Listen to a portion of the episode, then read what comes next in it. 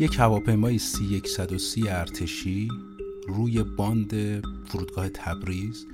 موتوراش روشنه بار کاه و یونجه داره و منتظره که سه تا مسافر رو به سرعت از تبریز خارج کنه. از انتهای باند یک بنز شهربانی 220 سوسوی چراغاش دیده میشه.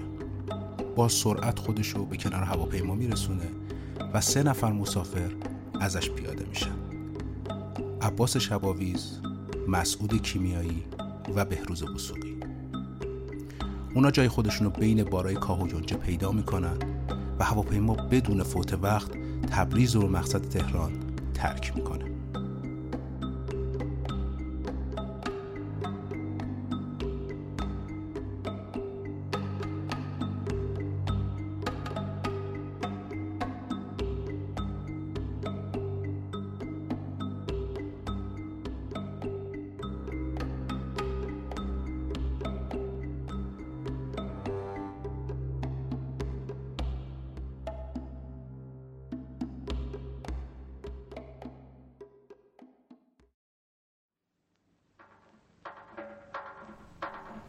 شما رادیو سانسور رو میشنوید.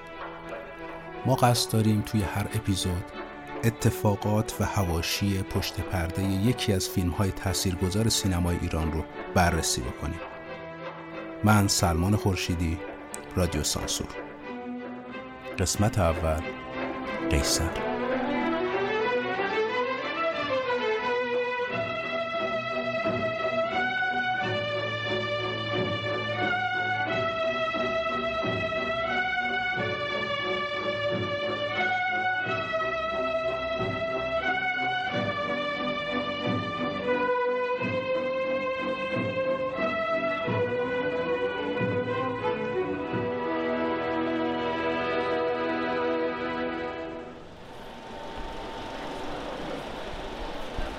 گوشه یکی از سالن‌های سینمای لالزار دو تا جوان شیک و پیک با پیرنای یقه خرگوشی شلوارای دمپا گشاد آروم نشستن و گوشاشون رو تیز کردن تا ببینن مخاطبا درباره فیلم چی دارن میگن. مشخصه. کسی از دیدن این فیلم راضی نیست. اما دلیل این عدم رضایت چیه؟ اون دو نفر اسفندیار منفردزاده و مسعود کیمیایی فیلم فیلم بیگانه بیاه. اونا از دوره جوونی دنبال این بودن که آرزوهاشون رو جامعه حقیقت بپوشونن. اما حالا اونا بخشی از رویای خودشون رو جامعه عمل پوشونده بودن. فیلم بیگانه بیا اولین فیلم مسعود کیمیایی بود و اسفندیار منفردزاده موزیک اون رو ساخته بود. اما انگار یه جای کار درست نبود. یه چیزی این وسط گم شده بود. که نه اسفندیار منفردزاده می‌دونست چیه نه مسعود کیمیایی. مسعود کیمیایی اون سالها دستیاری کارگردانهای مختلف و برای امرار معاش می‌کرده. حالا سر صحنه فیلم خداحافظ تهران از ساموئل خاچکیانی بهروز وسوقی بازیگر نقش اصلی این فیلمه. ابتدا بهروز وسوقی چندان مسعود کیمیایی رو که دستیار کارگردان بوده تحویل نمی‌گیره.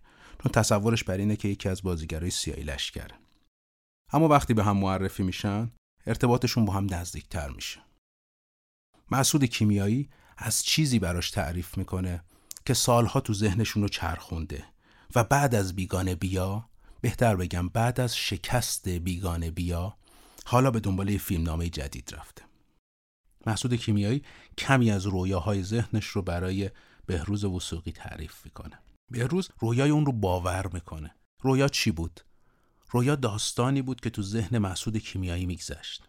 فیلمنامه‌ای که برای بهروز وسوقی تعریفش می‌کنه و بهروز سخت مجذوب اون میشه. مسعود کیمیایی به دنبال تهیه کننده بوده اون سالها. پس ابتدا سراغ برادران اخوان میرن. برادران اخوانی که همون موقع تهیه کننده فیلم خداحافظ تهران از ساموئل خاچیکیان بودن. اما فیلمنامه چندان مقبول نیست یادمون باشه الان تو دوره هستیم که فیلم ها معمولا محوریت شادی و خوشحالی و یک تمی از فیلم های هندی رو با خودش داره و یه فیلمنامه شبیه قیصر اونچنان نمی‌تونه تهیه کننده ها رو مجاب کنه که بتونه این فیلم نامه توی گیشه خوب بفروشه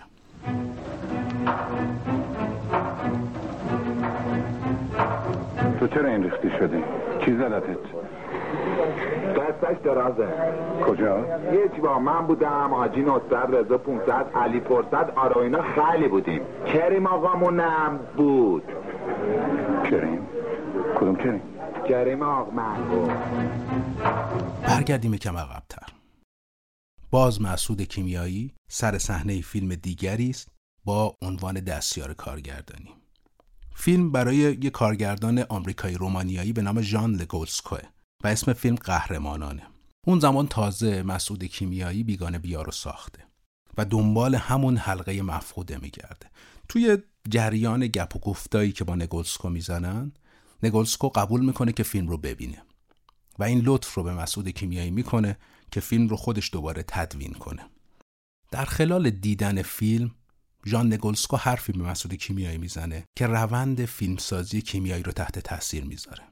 فیلم بیگانه بیا غیر از بازیگرا و زبان فارسی که داره به هیچ وجه ماهیت ایرانی نداره. نگولسکو به کیمیایی میگه درباره چیزی فیلم بساز که خوب لمسش کردی که خوب میشناسیش. همین جمله شاید حلقه مفقوده که اون روز توی سینما کیمیایی و منفردزاده دنبالش میگشتن.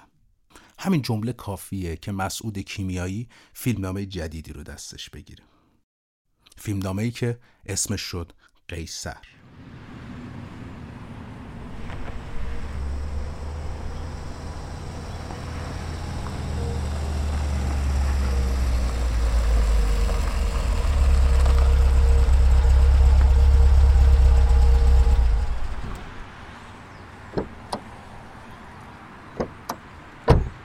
چند شب بعد توی خیابان سلطنت آباد یا پاسداران فعلی یک اوپل کورسای زر رنگ جیتی مدل 1968 متوقف میشه. بهروز وسوقی و مسعود کیمیایی به مهمونی شام عباس شباویز دعوت شدن. عباس شباویزی که اون روزها تهیه کننده به نامی بوده و ارتباطش با بهروز وسوقی از زمانی شروع میشه که عباس شباویز فیلم 100 کیلو داماد رو کارگردانی می‌کرده و نقش یک به بهروز وسوقی می‌رسه.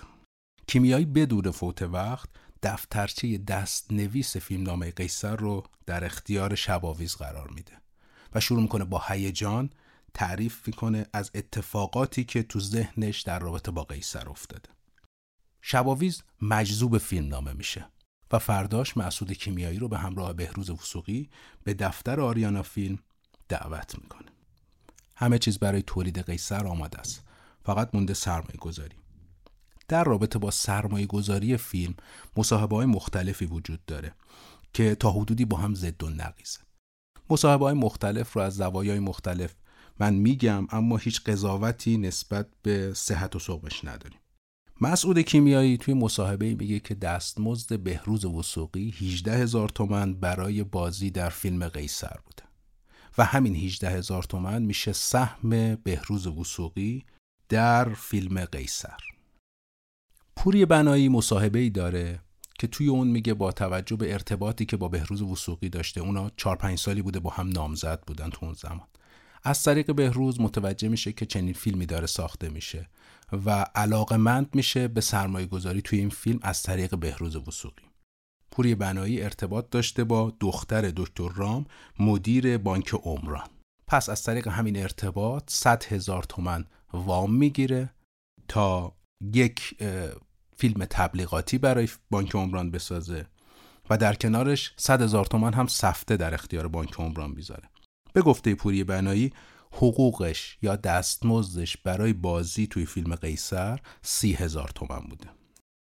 و اما نقل بهروز وسوقی بهروز وسوقی مدعیه که همون اوپل جیتی کورسی مدل 1968 رو میفروشه و به عنوان سرمایه وارد فیلم می‌کنه. عباس شباویز تهیه کننده فیلم معتقده که بهروز وسوقی 25 درصد از سهام فیلم قیصر رو داشته. دقت بکنید. هزینه تمام شده فیلم قیصر توی اون سال 210 هزار تومن بوده. اگه بخوایم اعداد رو بررسی بکنیم با توجه به گفته خانم پوری بنایی یا آقای مسعود کیمیایی و بهروز وسوقی اعداد بیشتر میل به این داره که مصاحبه بهروز وسوقی با حرف عباس شباویز نزدیکتره اما قطعا هیچ فکتی وجود نداره که بخوایم مطلق بگیم کدوم حقیقی بوده یا کدوم حقیقی نبوده. اما ماجرای ماشین جالبه. کلا خانواده وسوقی خانواده ماشین بازی بودن. هم چنگیز وسوقی هم بهروز وسوقی تو روزها بهروز وسوقی یک ماستنگ طلایی رنگ داشته. و با دیدن ماشین چنگیز وسوقی علاقمند میشه که یک ماشین به قول اون روزها کورسی یا به قول الان کوپه رو خرید بکنه. سراغ منوچهر تایف جعفری تهیه کننده سینما میرن که یک فراری Dino داشته. بهروز تلاش می‌کنه تا بتونه فراری Dino رو از منوچهر تایف جعفری بخره اما معامله به نوعی جوش نمی‌خوره و تایف جعفری همین اوپل GT کورسی 1968 رو به بهروز وثوقی میفروشه. ناصر ملک مطیعی اولین نام افتخارآمیز سینمای ایران که مترادف با هنر خلاقیت و قدرت بازیگری است. و در کنار او کهکشانی از ستارگان هنر ایران پوری بنایی چهره زیبا و فراموش نشدنی جمشید مشایخی هنرمند بزرگ تئاتر همراه با ایران دفتری حسن شاهین جلال سرکوب تجدد شهرزاد قیصر. بهروز وسوقی بازیگر محبوب نقش های استثنایی با آفرینش این نقش معیار جدید برای سنجش هنر بازیگری بر جای می نهد و برقی دیگر بر افتخارات سینمایی خیش می افزاید بهروز وسوقی در اوج در نقش قیصر.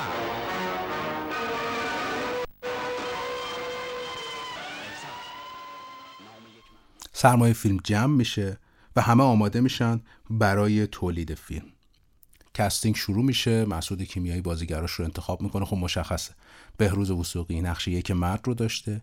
پوری بنایی نقش دو. با توجه به محبوبیتی که اون زمان آقای ملک مطیعی داشته ایشون هم نقش فرمون رو می‌گیرن.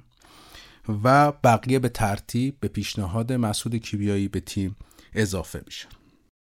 یک روزایی عباس شباویز توی دفتر آریانا فیلم به همراه مازیار پرتو توی حیات ایستاده بودند که چند نفر جاهل با کلاهای مخملی و کوت وارد دفتر آریانا فیلم میشن.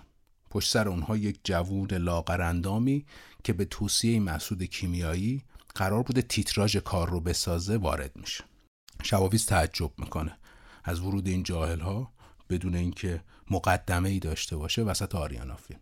جاهلام نمی‌دونستن اصلا برای چی وارد شدن و دنبال این بودن مثلا یکی رو بگیرن بزنن یا از اینجور حرفا. کیارستمی همون جوون لاغر اندام که قبلا توی کار گرافیک بوده توضیح میده که می‌خواد از اینا برای ساخت تیتراژ فیلم استفاده بکنه و تنها چیزی که نیاز داره یک تصویر برداره. مازیار پرتو که فیلم بردار مجربی بوده اون زمان چندان این به مذاقش خوش نمیاد که جوانی که الان تو سینما هم نبوده حالا اومده و از اون می‌خواد که مثلا تصویر ازش بگیره. تصویری که اصلا نمی‌دونستن از چیه. کیارستمی از همون زمان با خلاقیت شروع می‌کنه از خالکوبی ها و بدن این جاهل ها فیلم می‌گیره. اگرچه مازیار پرتو راضی به تصویربرداری نمیشه و یکی از دستیارهاشو در اختیار کیارستمی می‌ذاره اما نهایتا نتیجه بسیار هم برای عباس شباویز و هم برای مسعود کیمیایی جذاب بوده. همین خلاقیت باعث میشه که بعدا سه تا تجربه دیگه هم عباس کیارستمی با مسعود کیمیایی داره. تولید فیلم توی محله امامزاده یحیی آغاز میشه. امامزاده یحیی محله که خیلی دور نیست از خیابون ری جایی که اسفندیار منفردزاده و مسعود کیمیایی اونجا بزرگ شدن. اون دوتا زمان کودکی خیلی با همدیگه تلاش می‌کردن تا رویا بافی بکنن. یه جورایی انگار رویاهای همدیگه رو باور می‌کردن. هم اسفندیار منفرد زاده و هم محسود کیمیایی. اگرچه تجربه قبلی بیگانه بیا با همون حلقه های مفقوده که صحبت رو کردیم آنچنان جذاب برای این دو نفر نبوده. اما شاید حالا قیصر فرصت جدیدی براشون بشه. برای اینکه بتونن همون رویاها رو جامه حقیقت بهش بپوشونن. version اولیه فیلم به گفته عباس شباویز 16 و نیم پرده بوده. و این تایم خیلی زیادی بوده که تمام افرادی که برای اکران خصوصی دعوت شده بودن رو خسته می‌کنه. بهروز وثوقی سهامدار بوده تو فیلم. به شدت شاکی میشه. اسفندیار منفردزاده ناراحت از وضعیت که فکر می‌کنه دوباره تجربه بیگانه بیا تکرار میشه. محسود کیمیایی و عباس شباویز هم به همین شکل. به پیشنهاد عباس شباویز بدون اینکه محسود کیمیایی در جریان باشه سه بار تدوین میشه و بعد از سه بار تدوین شدن به نه پرده می‌رسه. دوباره اکران خصوصی گذاشته میشه و توی این اکران خصوصی مخاطبا حالا راضی یعنی اگرچه مسعود کیمیایی اصلا خوشحال نیست از اینکه کسی توی تدوین دست برده اما نهایتا از فیدبکی که از افراد محدودی که اونجا دعوت شده بودن برای اکران خصوصی لذت می‌بره و فکر می‌کنه که این کار درستی که انجام شده. فیلم بعد از اینکه نسخه نهاییش آماده میشه هول و 6 7 ماه در توقیف ساواک میمونه. به علاوه اینکه زمانی که فیلم نامه ارائه شده بوده ساواک میگه که انتهای فیلم هم باید تغییر بکنه. انتهای فیلم قرار بوده که قیصر دستگیر نشه.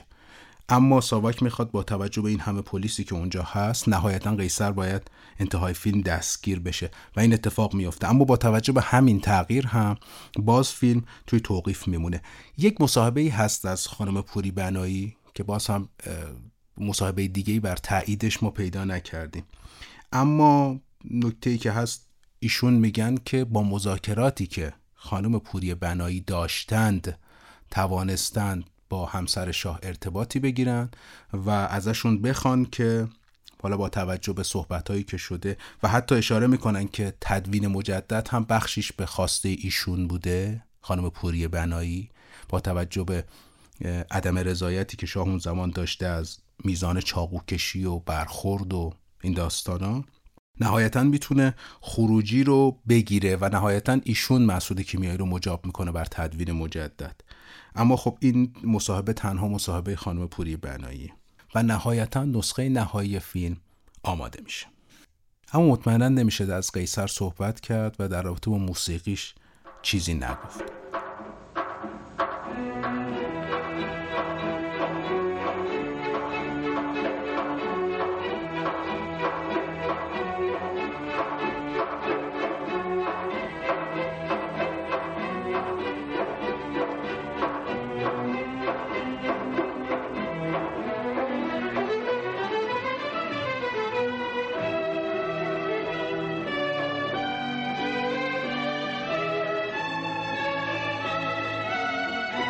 موسیقی فیلم قیصر یکی از تاثیرگذارترین عناصر فیلمه. موسیقی که بعدا به شکلی هویت این سبک از سینما در میاد. و ارتباطی که این دو دوست قدیمی اسفندیار منفردزاده و مسعود کیمیایی توی هفت تا فیلم با همدیگه ادامه میدن. زمانی که روی فیلم بیگانه بیا داشته کار می‌کرده آقای اسفندیار منفردزاده در اصل نفر دومی بوده که به فیلم اضافه میشه. یعنی ابتدا مرتضی حنانه کار کرده بوده روی موسیقی و بعدا رضایت نداشته مسعود کیمیایی و از اسفندیار منفردزاده استفاده می‌کنه. اما بعد از اون تجربه اسفندیار منفردزاده به آلمان میره برای تحصیل و زمانی که از آلمان برمیگرده پیشنهاد قیصر رو می‌گیره. این پیشنهاد پیشنهادی بوده که خب خیلی هم قطعا با شک و تردید همراه بوده. منفردزاده میگه ضبط رو توی استدیوی میساقیه انجام میده و هزینه 8000 تومانی رو بابت نوازنده ها پرداخت می‌کنه اما خودش هیچ وجهی دریافت نمی‌کنه. دقت بکنید تو این دوره از زمان عملا موسیقی فیلم به عنوان یکی از عناصر اصلی فیلم نبوده و کسی اگر وارد این فیلد می شده و این کار رو انجام می‌داده کاملا دلی برخورد می‌کرده با این قضیه. و اسفندیار منفردزاده هم از این قاعده مستثنا نیست.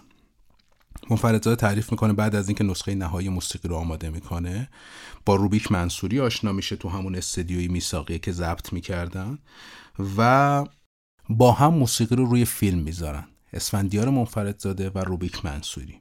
نسخه همراه با موسیقی رو نشون عباس شباویز مسعود کیمیایی و بهروز وسوقی میدن شباویز از موسیقی خوشش اومده اما اسم می‌کنه حجم موسیقی کمه. به دلیل اینکه تو اون دوره کلا توی تمام سکانس ها از موسیقی استفاده می شده اما اسفندیار منفردزاده درک درستی از سکوت داشته و می‌دونسته دقیقا موسیقی باید کجا باشه و کجا نباشه. یعنی کل ترک های موسیقی که اسفندیار منفردزاده می‌سازه برای فیلم قیصر حدود 20 دقیقه است. شباویز به روبیک منصوری میگه از موسیقی آرشیوی که داریم بقیه قسمت هایی که موسیقی هم نداره پر بکنید. اسفندیار منفردزاده به هم میریزه. اون تاکید می‌کنه زمانی که این حرف رو میشنوه از عباس شباویز گریش می‌گیره و دست به دامن بهروز میشه. از بهروز می‌خواد که پادرمیانی کنه که این اتفاق برای اثرش نیفته. بهروز هم میگه کاری از دست من بر نمیاد تهیه کننده است می‌تونه فروش فیلم. بر اساس چه عناصری می‌تونه صورت بگیره. کیمیایی هم ورود نمی‌کنه به این فضا. در نتیجه آقای منفردزاده دست به دامن روبیک منصوری میشه و از روبیک منصوری می‌خواد که مجاب بکنه عباس شباویز رو که همین حد موسیقی کافیه برای فیلم. نهایتا اتفاق میفته در رابطه با تم موسیقی باز دو تا نقل مختلف وجود داره. تم موسیقی قیصر خب الان برای همه ما شناخته شده است. ریتمش از صدای ضرب زورخونه و صدای زنگ و ریتم راه رفتن آدم ها همون زیر بازارچه و تو اون محله ها داره میاد. شباویز میگه این ایده از من به اسفندیار منفردزاده رسیده و من ازش خواستم که از این عناصر استفاده کنه. اما مصاحبه هایی که اسفندیار منفردزاده داره و اگر برگردیم به سبقش ببینیم که معقولتره اگر این ایده با توجه به همون گفته ژان نگولسکو به مسعود کیمیایی که در رابطه با چیزی اثر بساز که خوب میشناسیش می‌تونه از جانب خود اسفندیار منفردزاده اومده باشه. خود اسفندیار منفردزاده تعریف می‌کنه که بارها می‌شده که صبح می‌رفته نون بخره و برگرده خونه و انقدر جلوی این زورخونه جلو در زورخونه وای میستاده و این ریتم ضرب و زنگ رو گوش می‌داده که نون سرد می‌شده. و نهایتا این سبک از موسیقی که حالا ما میشنویم این رو توی کارهای مختلفی که می‌خوان ارجاع حتی بدن به فضایی که هویت کارهای مشابه قیصر رو داره رواج پیدا می‌کنه. اسفندیار منفردزاده بعد از اینکه قیصر اکران میشه هم به دنبال این میاد که این موسیقی رو منتشر بکنه روی صفحه. پس دوباره به دفتر میثاقیه میره سراغ روبیک منصوری میره و خیلی جالبه همچین اثر هنری نوار مادرش روش effect ضبط شده بوده و روبیک منصوری میگه اصلا ما نگه نمیداریم اینا رو و دوباره روش ضبط می‌کنیم انقدر چون مثلا هزینش برای استودیو زیاده. در نتیجه نوار مادری وجود نداره فقط یک version میکس شده از این موسیقی موجوده که اون version رو اسفندیار منفردزاده منتشرش می‌کنه و به عنوان یکی از اولین نسخه های موسیقی فیلمی که به صورت مستقل داره وارد بازار میشه و ترانه نداره جریان جدیدی رو باز رقم می‌زنه در راستای هویت بخشی به موسیقی فیلم.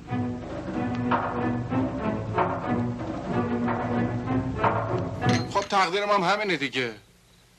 اون به فکر شوهر باز خودش باز باشه. این دور از انصاف و مردونگیه.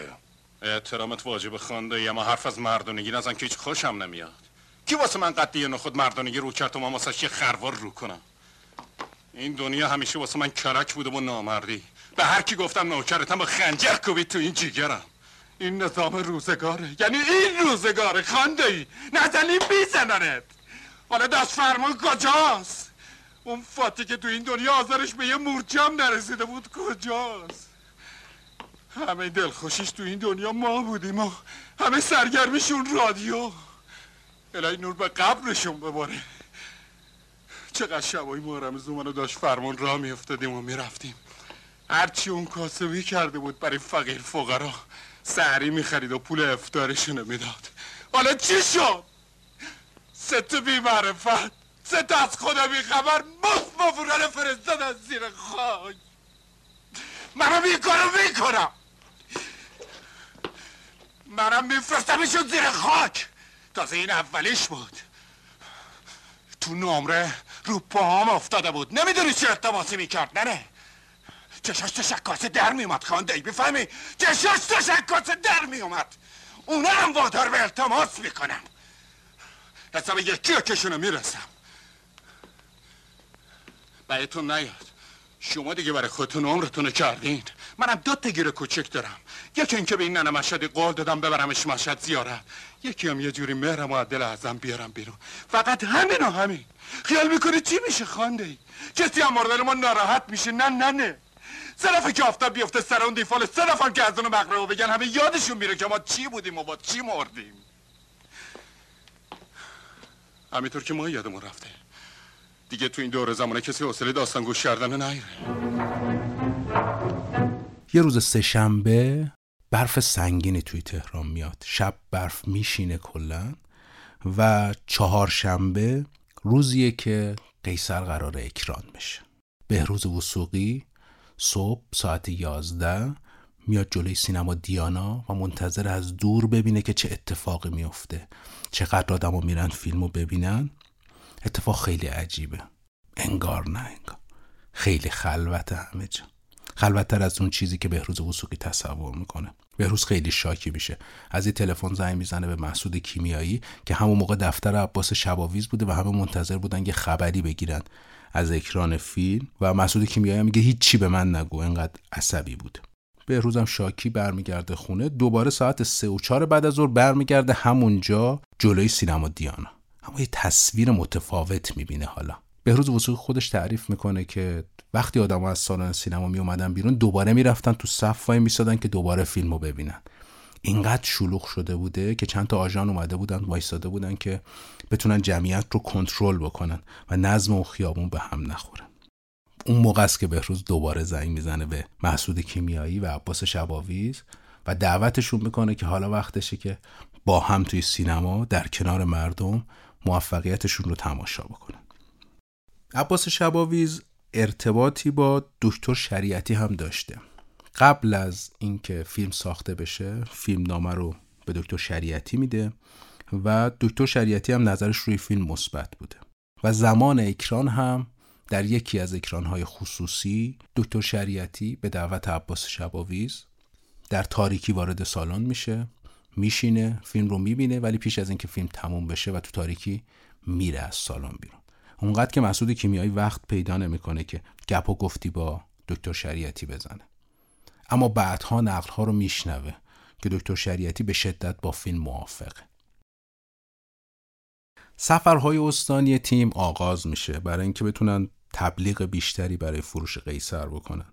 اونا تو شهرهای مختلف میرن به واسطه معروف بودن بازیگرا و عوامل چیزی که الان هم مرسومه اتفاق میفته یکی از این سفرهای استانی تبریزه. توی تبریز فیلم بسیار موفق عمل کرده بوده و همه علاقمند شده بودن به این فضا. تیم همراه با مردم فیلم رو می‌بینن و شبش به دعوت یکی از فرماندهان ژاندارمری تبریز به مهمانی شامی دعوت میشن. اونا نشسته بودن داشتن شام رو میخوردن. از انتهای سالن یک مرد کلاه مخملی با پاشنه های خوابونده مثل قیصر کفش پاشنه تخم مرغی کتش رو دوشش انداخته و لغلغ زنون نزدیک میز اونا میشه. اون به فرمانده ژاندارمری آنچنان اهمیتی نمیده و یه سری بهش تکون میده مستقیم میره سراغ بهروز وسوقی یکم از فیلم تعریف می‌کنه و از بهروز می‌خواد که همون جوری که تو فیلم راه میره بلند بشه و همونجا راه بره. از بهروز وسوقی اینو می‌خواد. بهروز اولش با احترام امتناع می‌کنه. اما وقتی اصرار مرد رو می‌بینه بهش میگه بابا اون تو فیلمه. وقتی کارگردان از من می‌خواد من اون کارو می‌کنم. جای دیگه ای من اون کارو نمی‌کنم. از مرد اصرار از بهروز انکار. انقدر که مرد مجاب میشه که بهروز این کار رو نخواهد کرد. با ناراحتی از اونجا خارج میشه. اما اون فردی که با ناراحتی از رستوران خارج میشه به اصطلاح یکی از گندلات های تبریزه. و همونایی که توی فیلم قیصر یاد گرفتن چطوری نیمچه و چاقو و قمه بزنن حالا با شاکی شدن این مرد به دنبال خود قیصر یا بهروز وسوقی تو تبریز میگردن که به همون شکلی که توی فیلم چاقو میخورده تو تبریز چاقو بزنن بشه فرمانده ژاندارمری کاملا متوجه میشه که فضا به چه صورته و از اونا می‌خواد که سری شامشون رو بخورن و یک ماشین یک منز 220 شهربانی رو آماده می‌کنه که سریعا اونا رو از شهر تبریز خارج بکنه چون جونشون در خطر بوده. به اونا میگه سری باید شام بخورین تا اینا تدارک ندیدن که سراغ بهروز بیان. باید سری خارج بشن اما پروازی اون موقع وجود نداشته. هماهنگی صورت می‌گیره که فقط یه پرواز بوده که بار علوفه و کاهویونجه از تبریز خارج می‌کرده. اونا سوار اون پرواز بشن و به سرعت جونشون رو وردارن و از تبریز فرار کنن.